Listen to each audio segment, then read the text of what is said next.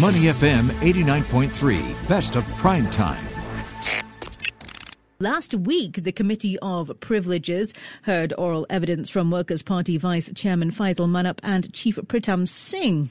Yeah, according to a special report released on Sunday, and that was the third one so far, uh, Mr. Singh told former MP Raeesah Khan to take ownership of the issue if it came up and left it to her, as it was her responsibility to do so. That's right, a timeline of key events according to Mr. Singh's testimony before the committee was published in the Straits Times. And to find out more, we're joined now by Zakir Hussain, Singapore editor at the Straits Times. Zakir, thank you so much for joining us today. Hi, hi, thanks for having me here. Now, let's start off. What stood out to you from the reports released over the weekend and the evidence provided by WP Vice Chairman Faisal Manap and WP Chief Pritam Singh? struck me was um, how different the accounts were mm. from what uh, Raeesah Khan had told the committee uh, last week and um, what Mr. Faisal and uh, Mr. Singh basically told the committee over the past uh, over two days last week.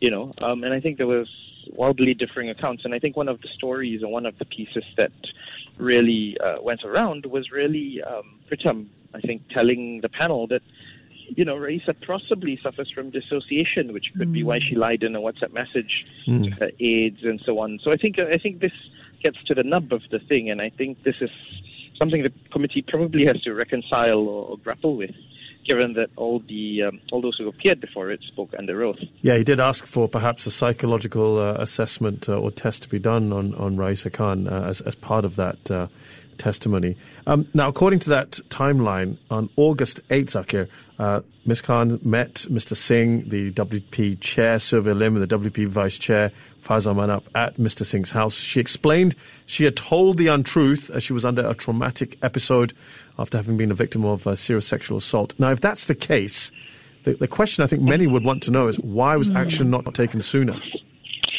Well, yep, and I think that's the question. Uh, uh, I think both uh, Mr. Singh and Mr. Faisal didn't give uh, satisfactory, or at least seemingly satisfactory, responses to. Um, but you know, uh, listening through uh, the hours of evidence and and some of the remarks, it seems that the WP leaders were genuinely so overwhelmed by the revelation and the disclosure by Raeesah that she had been sexually assaulted at the age of 18 in mm. Australia. And uh, there were parts that were redacted due to the sensitivity of the of the material. Mm-hmm. And I think, you know, that, that possibly goes some way in explaining why they thought most immediately, let's let's give her the time to kind of um, tide over this. And I guess, you know, maybe it was neglect, or maybe it was an oversight.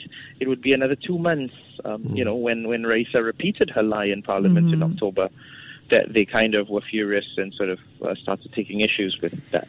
So that said, Zakir, what is going to happen next?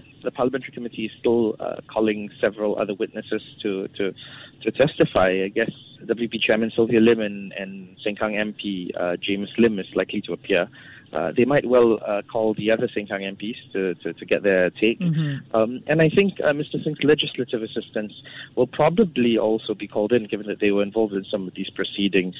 What's next? I think we can expect, given the fact that three special reports have been released in quick hmm. succession. Mm. I think we can expect a few more special reports to be released before the committee concludes its work. And I guess the full report may be presented to Parliament before its next sitting in January, when this matter is likely to be debated.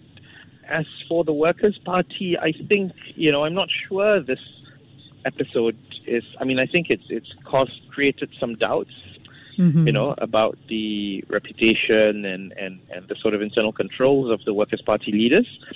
But I don't think this is doing, is going to do much harm to the WP overall. I think okay. um, it's quite clear looking at the uh, comments from many of the WP supporters and the reactions. I think many are also seeing this trial as at least the line of questioning during the committee hearings. Many are questioning the political motivations of, of, of, of what's going on, especially you know, given that uh, Raeesah has uh, admitted to lying in Parliament, mm. you know, how is it then that her evidence against that of WP leaders is more credible? I think that's one key question that okay. will likely resurface. Okay, well, Zakir, I'm going to have to stop you there, but thank you so much Sure. for sharing all of those updates with us today. Thank you. Thank you. We've been speaking with Zakir Hussain, Singapore editor at The Straits Times. You're listening to Money FM 89.3. To listen to more great interviews, download our podcasts at moneyfm893.sg or download our audio app. That's A W E D I O. Available on Google Play or the App Store.